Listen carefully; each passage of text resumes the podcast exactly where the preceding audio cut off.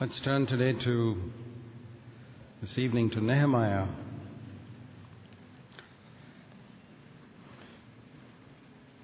In our last session, we were considering Ezra, and I mentioned that there were these two movements of Israel described in great detail in the Old Testament. One was their movement from Egypt to Canaan, which speaks of our personal walk with God, coming out of sin, the devil's grip, out of the world, through the Red Sea of baptism, into a life of victory over sin. It relates to our personal life. The other, I said, was the movement of God's people from Babylon to Jerusalem. And Babylon speaks of a corrupt Christianity. I just want to mention one thing here, that very often I have noticed that people think that certain denominations are Babylon and that certain other denominations are Jerusalem. Now, I don't subscribe to that view.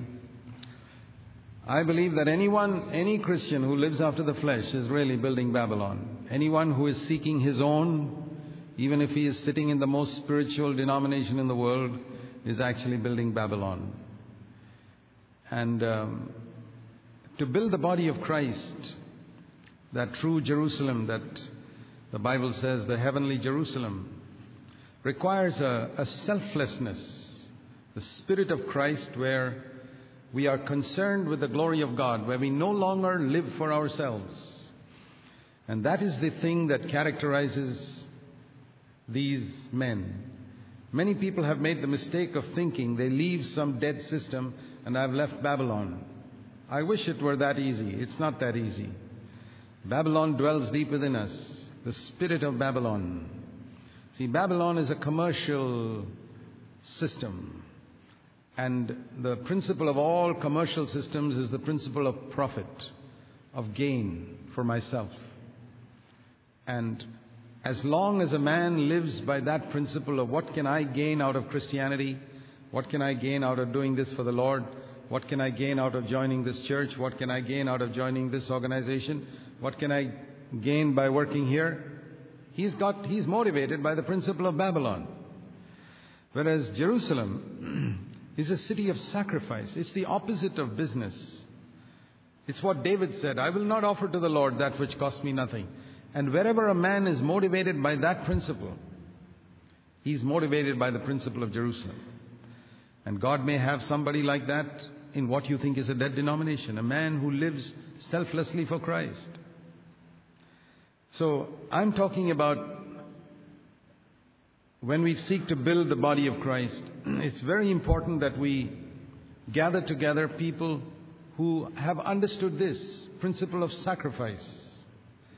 Otherwise, we shall just build another system like so many of the other so-called separated assemblies, which today are just as dead, sometimes more dead than the old denominations. This is the state of affairs today in Christendom. And that is because people have thought, if I move from here to here, I've come out of Babylon. It's not true. It's a spiritual system. We need to understand that. And here was this movement of God's people from Babylon to Jerusalem, and we saw that very few people really came out of that system.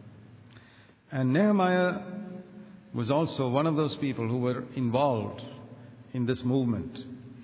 The temple had already been built. This is a time 70 years after Zerubbabel and Joshua had gone out to build the temple, the prophecy of Haggai and Zechariah. And about 13 years after Ezra and Nehemiah lived around the same time. But Nehemiah came a little later. And Nehemiah's burden. See, the burden of Haggai, Zechariah, Joshua and Zerubbabel was the building of the temple. The burden of Ezra was to teach the word of God. And the burden of Nehemiah was to build the city properly with walls and organize the city and reestablish the people in the covenant that they had gone back from, and bring a reformation among the people. And here we read in Nehemiah chapter 1, in verses 1 to 3, he was living in Susa, the capital, and of this world power those days. And that is, King Artaxerxes was the king, and the Babylonian Empire was over. It was the Medo-Persian Empire now. And he was living in the capital of city of Susa. And one of the brothers means a fellow Israeli, came from Judah, verse 2. And Nehemiah, you see here, has a concern. Hanani, this man who came, did not offer Nehemiah some information. Nehemiah had a concern to find out what is the state of Jerusalem. Is something being done? He had a concern to see whether God's house and God's city was being built. And this is what I want to say is the primary characteristic of any man whom God can use. God does not use a man who has no concern. And he asked Hanani, how are things there? How are things going on there? And Hanani said, well, the walls are broken down, the gates are burnt with fire. In the book of Isaiah, in chapter 60 and verse 18, the walls are called the walls of salvation and the gates of praise. The walls speak of separation from the world and of security. There is a security when you have a wall. There is a separation from the rest of the world. And God desires that the church be separate from the world. That's the meaning of these walls around Jerusalem. And they have to be high walls so that a worldly minded person cannot easily be a part of your church. If a worldly minded person can easily be a part of your church, we'd say the walls are not very high. In Jerusalem, it's difficult to be a part of it. You've got to be a disciple. You've got to be one who loves Jesus more than anything else on earth.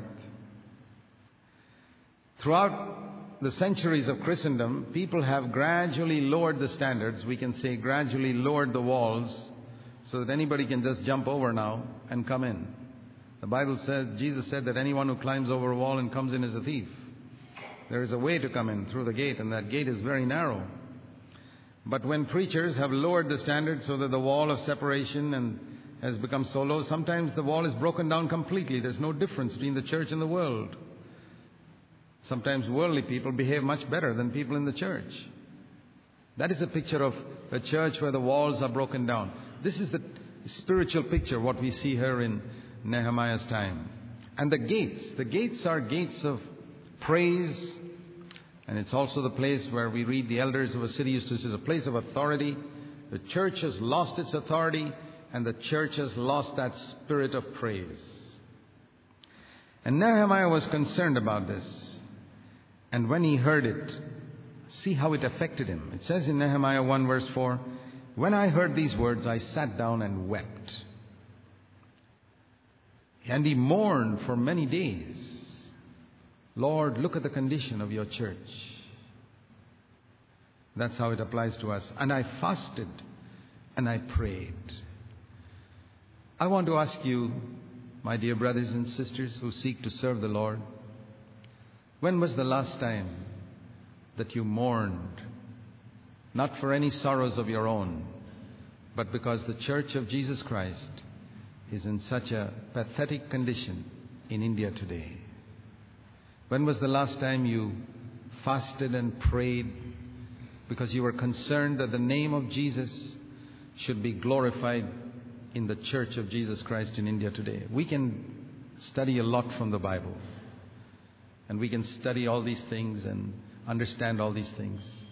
But if we don't have a concern, nothing is going to happen. We're not going to be the men and women of God that God wants us to be. This man was in the Old Testament. He did not have the Holy Spirit dwelling in him like we have. He did not have a full Bible like we have. He did not have a fellowship in the church and He did not have books or tapes or conferences or any such things. He did not know Calvary. And yet he had such a tremendous concern. And he was not what we call a full-time worker. He was a man in a secular job who supported himself and served the Lord. That was Nehemiah. A tremendous example of a man who was absolutely selfless and who was concerned for the glory of God's name. And if we can be challenged by that, I believe God can do something in us first and then through us. Notice in this movement of God's people from Babylon to Jerusalem, it began with Daniel. And Daniel was a man who fasted and prayed there in Babylon. Then it continued with Zerubbabel and Joshua and Haggai and Zechariah. All of them had a concern, a burden. There's a lot of fasting and prayer mentioned in the books of Zechariah. And Ezra fasted and prayed. Nehemiah fasted and prayed. Their fasting and praying, see, a lot of was because of a concern for God's name. A lot of people fast and pray when they want something from God. When they want something from God, they say, we'll fast and pray and we'll get it. Well, that's good. But these people were not fasting and praying to get something from God. They were fasting and praying that God's name should be honored in the city. I'm sure many of you have fasted and prayed. I would ask you, what for? To get some answer to prayer? To get some healing in your family? To get a job perhaps? Fasting and praying to find a marriage partner? All that is good. I'm not against it. I'm asking, was there a time when you fasted and prayed because the name of Jesus, you need to see the name of Jesus honored in a church? See, unless we begin here, all our study is just going to tickle our brains and it's not really going to lead us into a godly life. So that's where we must begin. And we read, it concerned him so much that he was the man who offered the wine. He was the wine taster who offered the wine to the king, because kings were afraid in those days that people would poison them. So they had a man to taste the wine first before giving it to him. And there was a man of tremendous trust and reliability. So Nehemiah occupied a place of great influence. The king relied on him 100% because the king's life depended on him. And Nehemiah was a man of great influence in the palace of the world's greatest monarch at that time. And it says here that he took the wine and gave it to the king, chapter 2, verse 1. And I had never been sad in his presence before. He was not a gloomy type of person naturally. He was a man who was always happy. He had never in his life been sad before the king. The king had always seen him happy. And now he was sad. And he was sad for nothing concerning himself or his family. He was sad and burdened because the name of God was not being honored. Oh, that there were more people like that. And the king saw that. And the king said, you're not sick, are you? Your face is so sad. You're not sick. This is nothing but sadness of heart. And Nehemiah was afraid. You know, it was a terrible thing to ruffle the thoughts and opinions of a majesty, a king in those days. And I love the honesty of this man, Nehemiah, who admits that he was afraid. See, fear is not something which we can eliminate completely from our lives. We will feel fear, but we must never act on fear.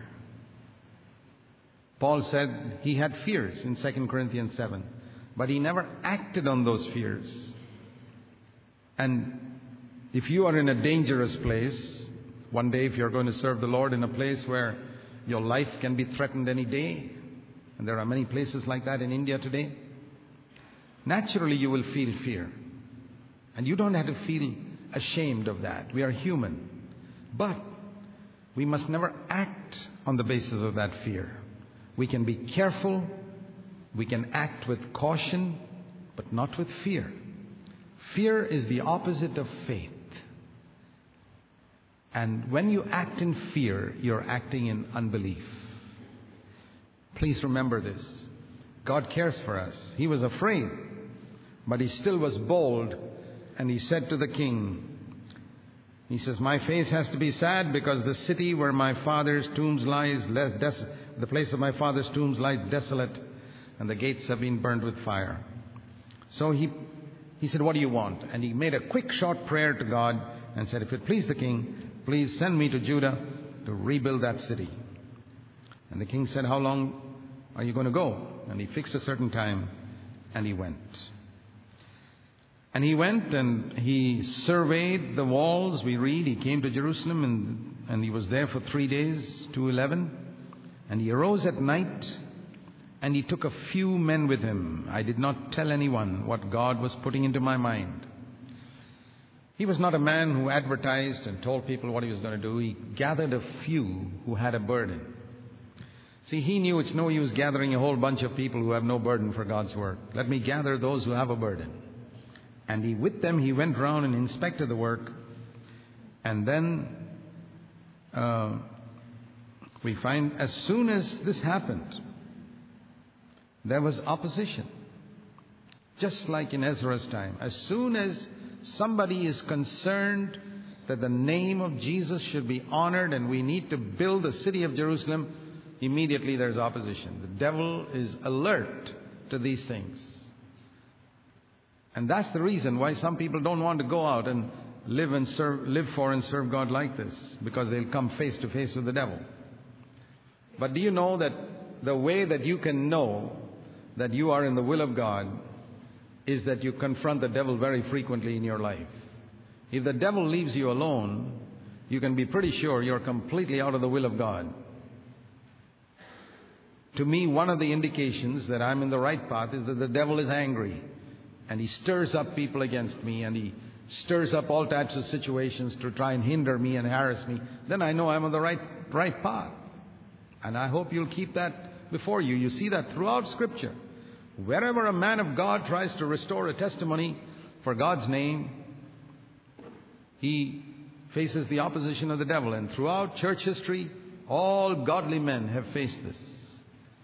So you find here how Sanballat, verse 19, 2:19, and Tobiah heard this. They mocked us and despised us. And they said, what is this you're doing? You're rebelling against the king. And I said to them, the God of heaven will give us success. And we are going to arise and build. But you people have no portion or right or memorial in Jerusalem. We do not work together with you. He was not afraid of them. In chapter 3, we find very quickly Nehemiah was a great organizer. He was not only a man of prayer and fasting. He was a wonderful organizer. He was a man who could motivate people to work because he worked himself. And I believe that's the type of leader that God wants in the church in India today. People who can fast and pray, who have a concern for God's name, who are good at organizing people and motivating them to work for the Lord, because they are willing to work themselves with their hands. And so without any delay, you find in chapter 3, Nehemiah has organized everything. I mean, that's not mentioned there because he's a humble man. He doesn't say that he organized the whole thing. But when you read chapter 3, you see everybody's got their job. The leaders, the high priest, verse 1, even the high priest, he didn't sit on a chair and supervise the work. He began working with his hands. He arose with his brothers and began to build. He took bricks and mortar, the high priest, the biggest man in that city. He began to work. And it's a wonderful thing when Nehemiah could get the leaders not to sit on their chairs and supervise, but to begin to dirty their hands and work. And there we see something of the greatness of this man Nehemiah. He got everybody to work. He said, we're all brothers. There's nobody big or small here. The walls of Jerusalem have to be built and all of us have got to work. Otherwise it won't be done. And you see this expression in verse 2, next to him, verse 4, next to them, verse 7, next to them, verse 8, next to him. Right through you find that expression coming. Next to him, next to him. In other words, without a gap, they all work together so that right around that city, Without a gap, they built that wall. Different types of people. There were even women there. We read in chapter 3, verse 12, the daughters of Shallum, who was a senior official there. And his daughters were working with their hands, dirtying their hands and building brick and mortar.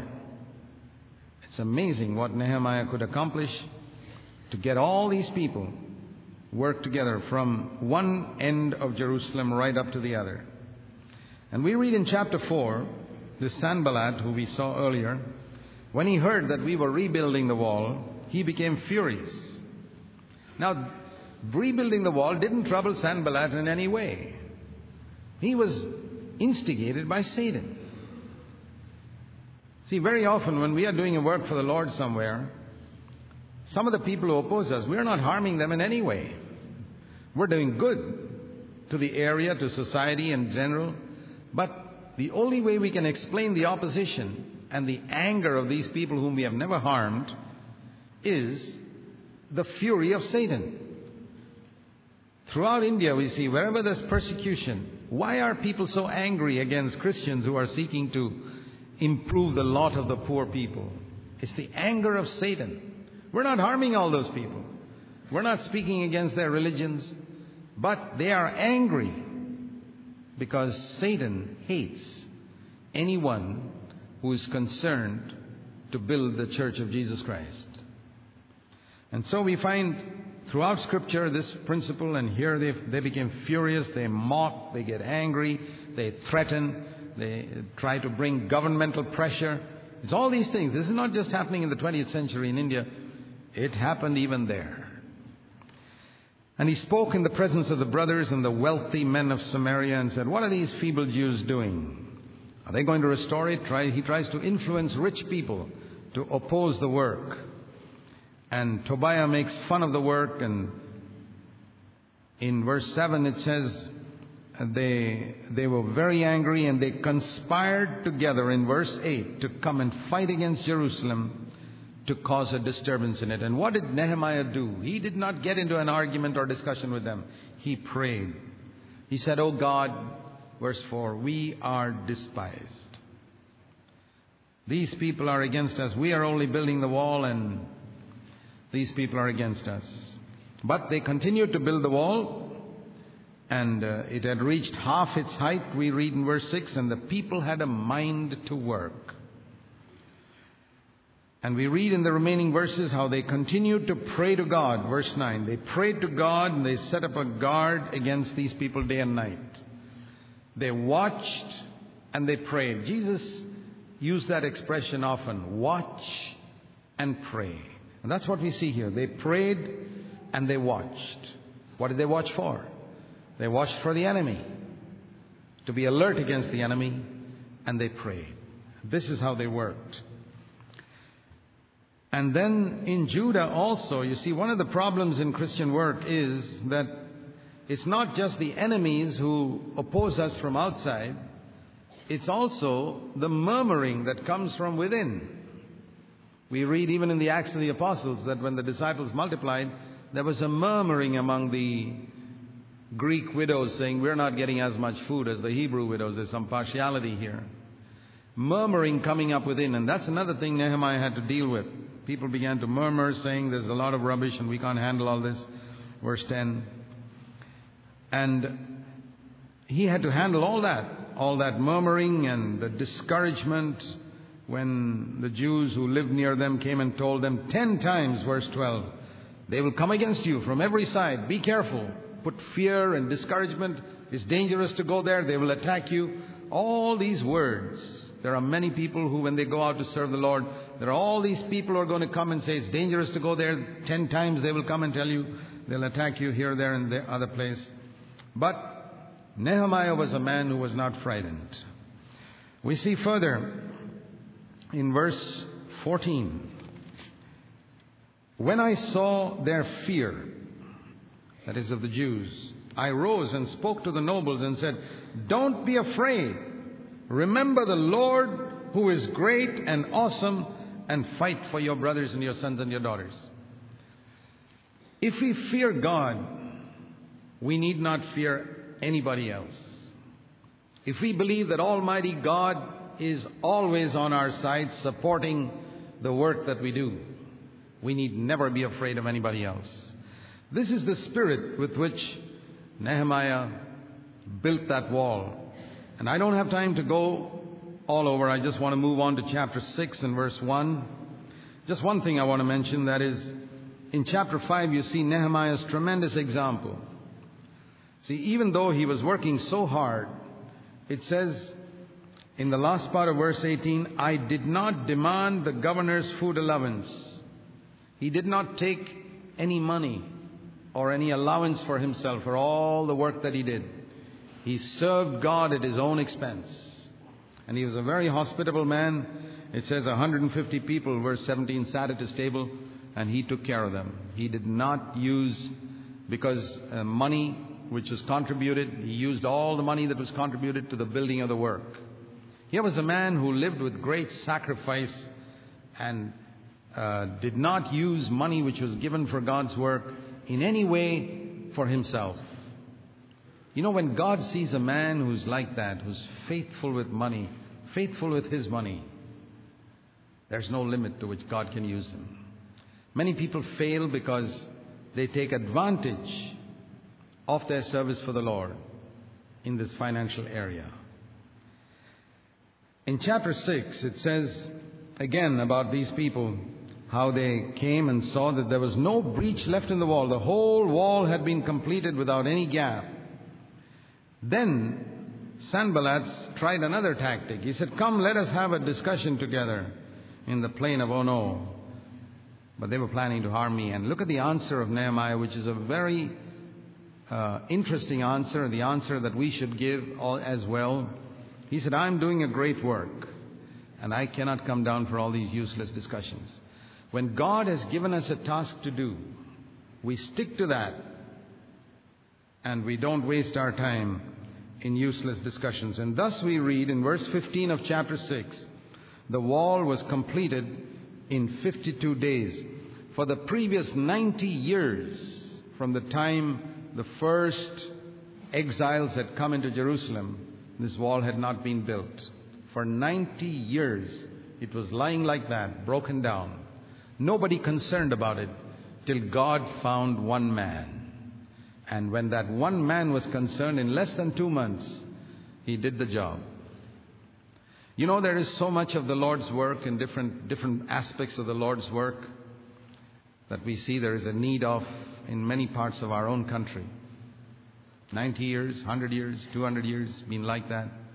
What is God waiting for? He's waiting for one man who has a burden, who's not going to be discouraged by the opposition, and who's going to motivate people, stir them, and build the wall, the body of Jesus Christ. Now, we read about Ezra in chapter 8. We read about Nehemiah and the people confessing their sin in chapter 9. And I just want to move on to the end of that. He organizes the people, and I want to show you something in chapter 13. Just let me mention this, that Nehemiah organized people who could look after the gates and who could sing and praise, just like David. You find in this movement of God's people, there are always people who are worshiping God in singing and praising.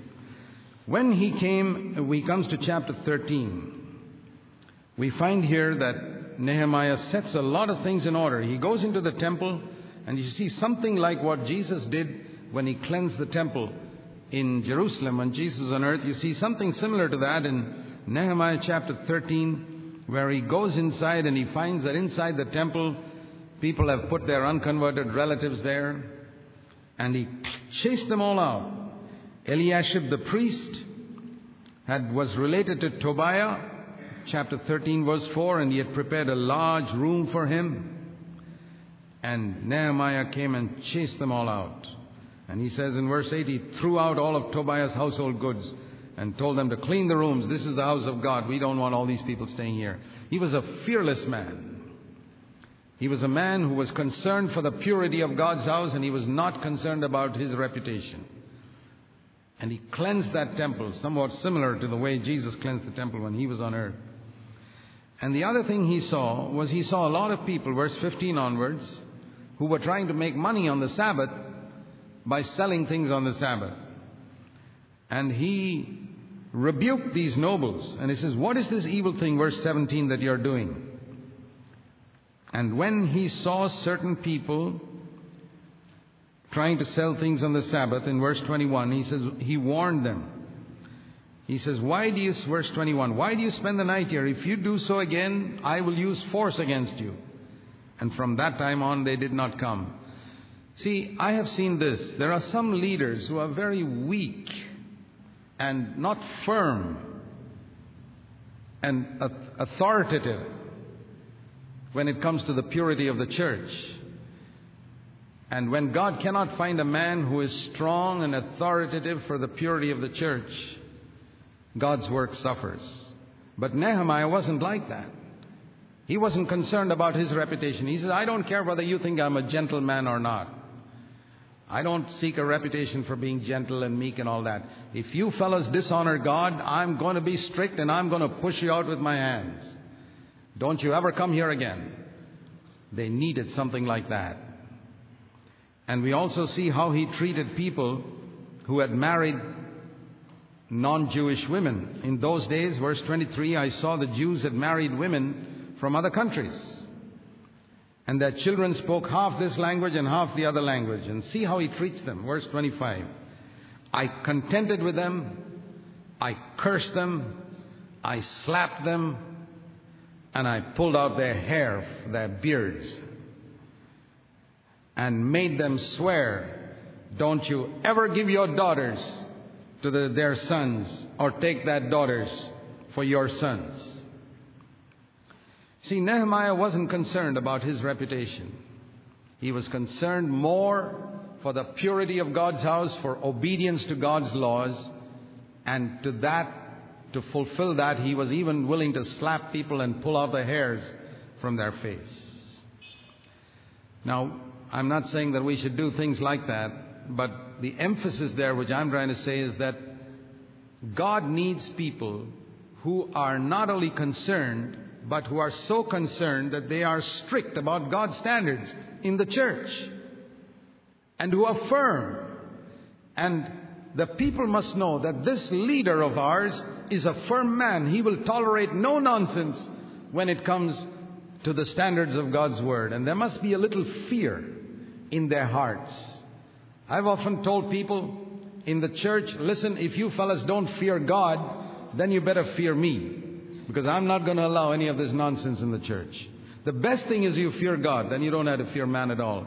But if you don't fear God and you come to the church and start playing the fool, you're going to have problems with me, because we're not going to allow that in the church. And I've observed through the years, as I've seen different churches built, that if God cannot find a firm leader like that, nothing solid is ever built. And I've discovered also that the reason why many times a leader is not like that is because he is concerned about his own reputation. What will people think about me? I want to have a reputation as a very humble, gracious, gentle person. Well, if you're concerned about your reputation, you might as well forget about building the church.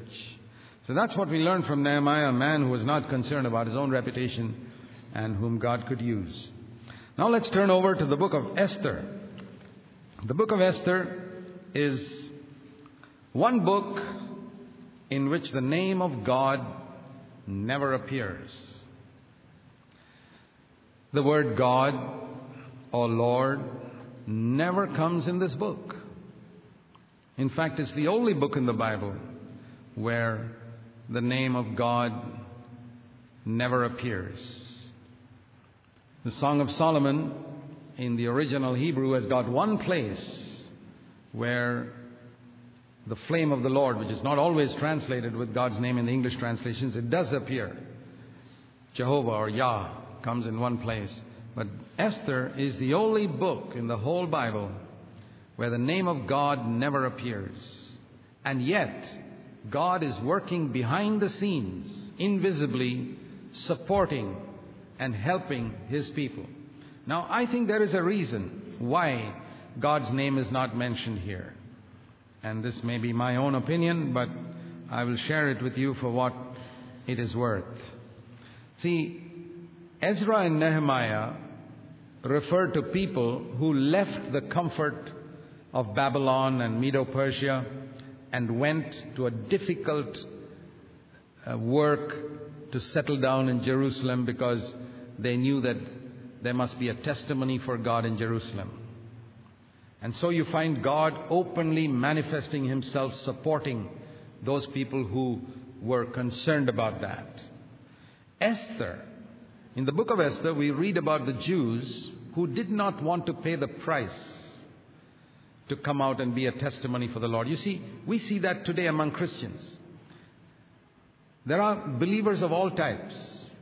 There are believers who like to be believers, but who are always seeking their own and want to make money in the world, want to get on in the world, and want to get a good position and honor and titles and big jobs and live very comfortably, and also want to be believers and go regularly for meetings and have meetings in their home perhaps, but they don't want to pay the price of being an out-and-out disciple when God may send them to some other place where it's inconvenient to serve him. They don't want that. They will never hear God call them to a difficult place to serve him. But they are believers. Those are the type of people, like the people who stayed back in Babylon or stayed back in Medo-Persia. And the people mentioned in Ezra and Nehemiah are the people who were willing to be inconvenienced, willing to suffer poverty and difficulty in order to establish a testimony for God's name in some difficult place. And we know there are these two types of believers. And some of these believers who are seeking comfort, externally they are very good. They are good people. They don't harm anyone. And they know the Bible, and they come regularly for their meetings, and they praise the Lord, and they sing well, and they preach well. But deep down, they have never said, Lord, I am willing to go anywhere for you. I am willing to go to any place to serve you. Because they're afraid. God may send them to North India. But they don't want to go to North India because they want to live comfortably here and settle down, and they want to go regularly to the meetings and be good believers here and say, God has never called me to go there. But God will never call such people, because he sees in deep down in their heart they don't want to go. So even though God helps such people, he does not publicly identify himself with them like he would with somebody else who has gone out sacrificially to live for him. And that is why God does not publicly identify himself with the people in the book of Esther. His name is not there at all. I believe that's the reason. But he cares for them like he cares for all these believers around here who seek their own and their own comfort and live for money, etc. He cares for them. So there's a lesson there. And you see certain compromises here in the book of Esther. For example, we see that Mordecai, when you know the story, how this King Ahasuerus he got so drunk one day, and he told his queen, beautiful queen Vashti, to come and appear before all the other men. And she was a very modest queen, and she said, I won't come. And the king rejected her and said, we got to look for another queen. And when Esther was a pretty Jewish girl there, and Mordecai encouraged Esther to get married to this heathen king. Now, there are many, many good qualities about Mordecai that I really appreciate, and I don't want to say anything to bring him down, because he was a man who stood for God. He did not bow down to Haman. There are many good things we see in Mordecai. But you notice that this man, if he knew the scriptures, he knew very well that according to the word of God, a Jewish girl should not marry a heathen man. a non-Jewish man. That is exactly what we saw in the previous page, in the last chapter of Nehemiah. These Jewish men had married into heathen families, and those are the people who Nehemiah slapped and pulled the beards and said, "Don't you ever allow your daughters to go and marry these. You shall not give your daughters," Nehemiah 13:25, to all these heathen people. And you turn over the page and you come to Esther and you find this Mordecai doing exactly that. Now, Esther lived at a time before Nehemiah, but I'm just trying to point out to you that when people do not go all out for the Lord and say, "Lord, I'm willing to go anywhere, I'm willing to do anything, I'm willing to sacrifice and live for you because I've got only one life on earth and I don't want to live in comfort and ease. I want to go wherever you want me to go."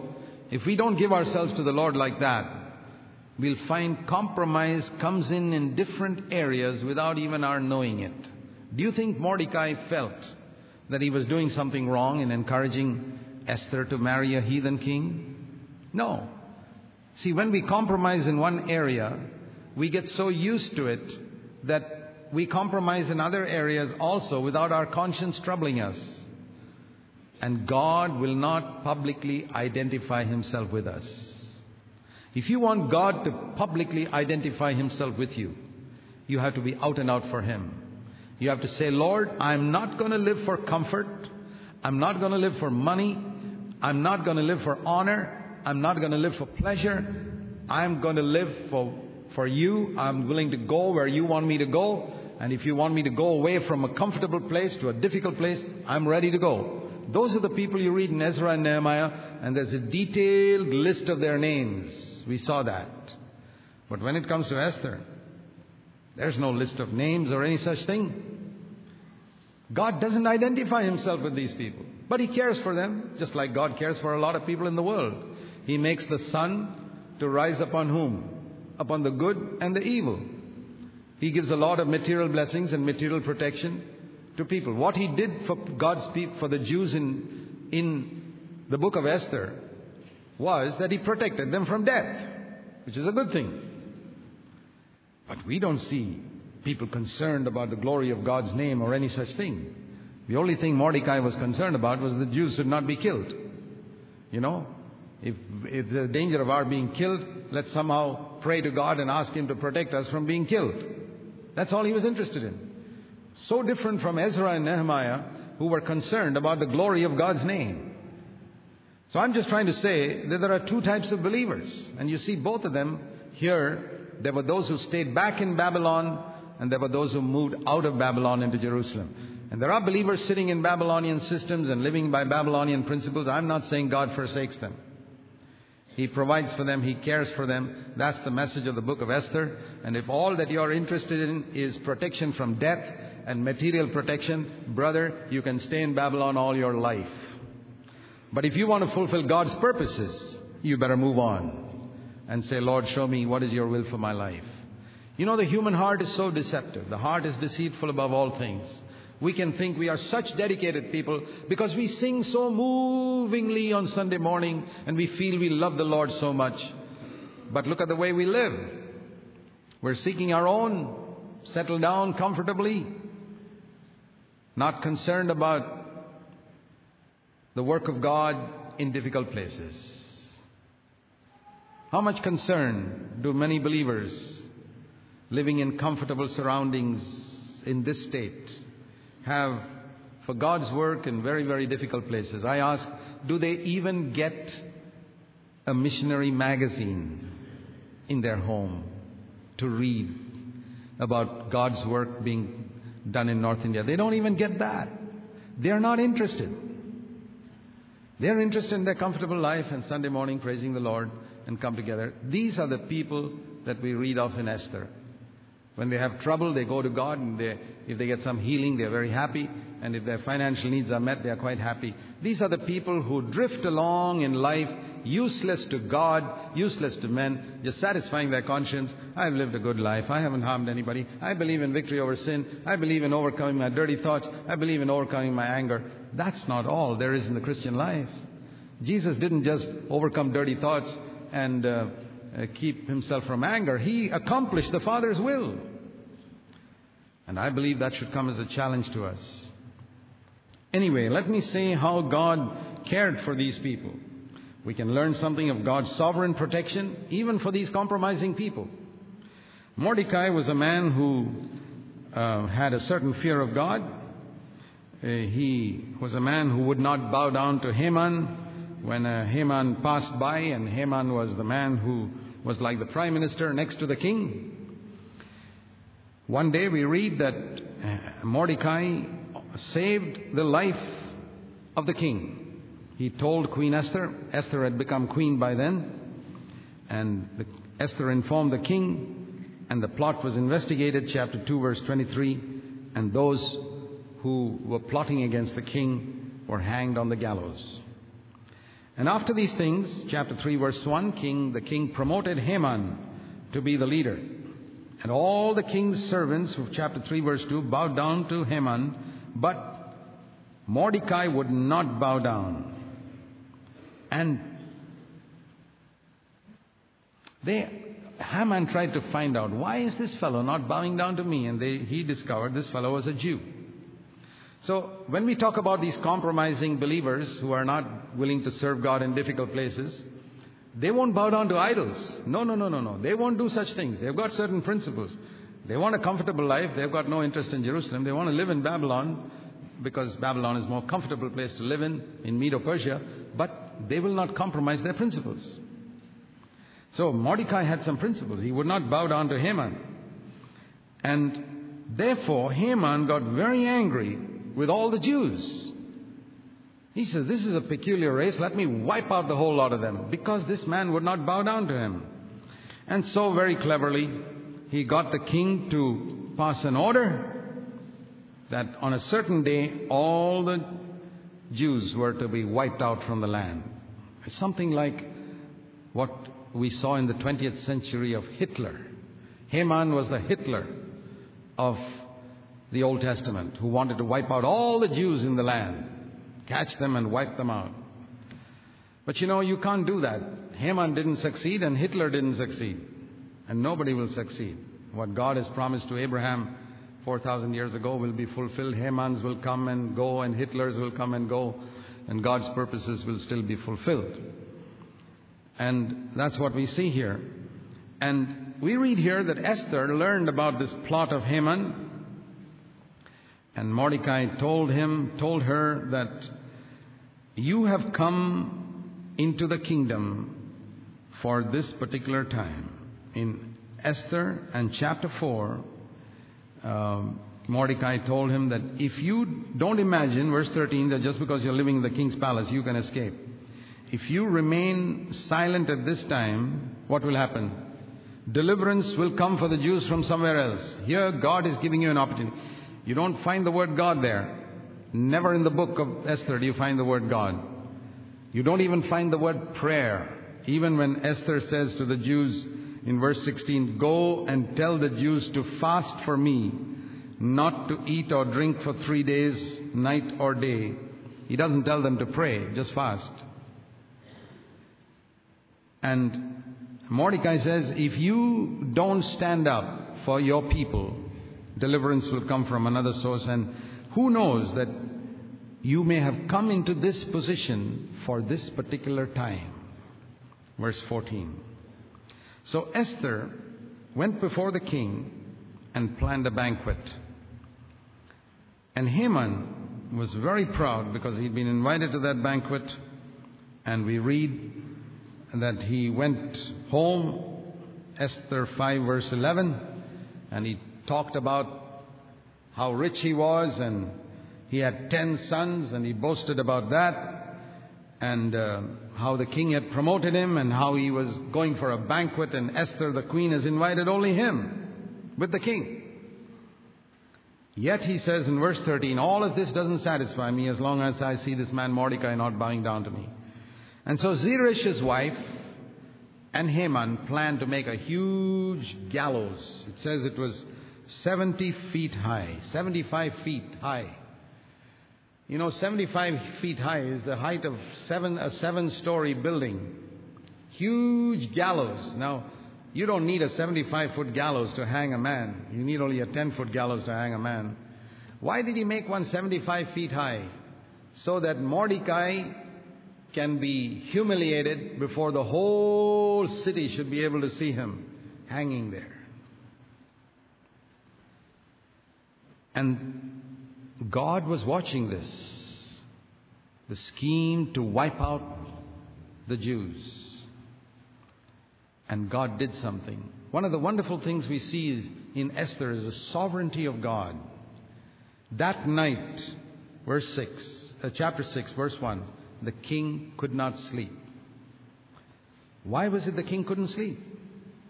Because God kept him awake.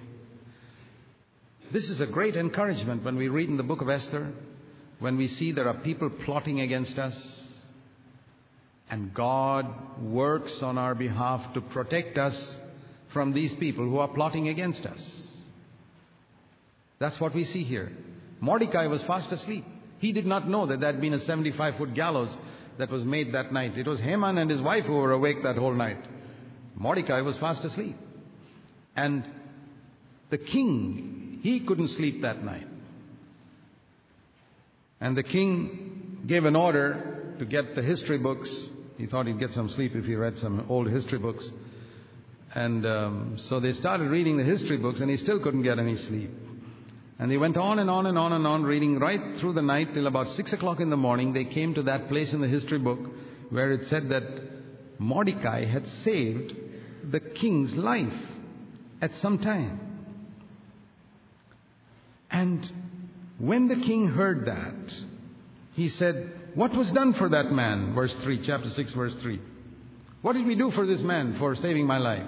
And they said, "Nothing has been done." So he said, "Well, we got to honor him." And at that very moment, you see the timing of God. At that very moment, Haman comes in to get permission from the king to destroy the Jews and to hang Mordecai. And the king is just planning to honor Mordecai, and he asks Haman, "See, I want to honor somebody. What do you think we should do?" And Haman thought, "Well, of course, that must be me. He wants to honor." So he says, "You must make him ride on the king's horse and let a prince lead him down the street and say, this is the way God's going to honor, that the king is going to honor anyone who is faithful." And he says, "Go and do that to Mordecai right now." It's wonderful to see how God turns the tables on Satan. And that was the beginning of that turning the tables on Satan, where finally Esther exposed Haman, and Haman was finally hanged on the gallows which he had made for Mordecai. Now, this is written for our instruction, that nobody can really touch us until God's time comes. There were times when it says about Jesus, they could not arrest him because his time had not yet come.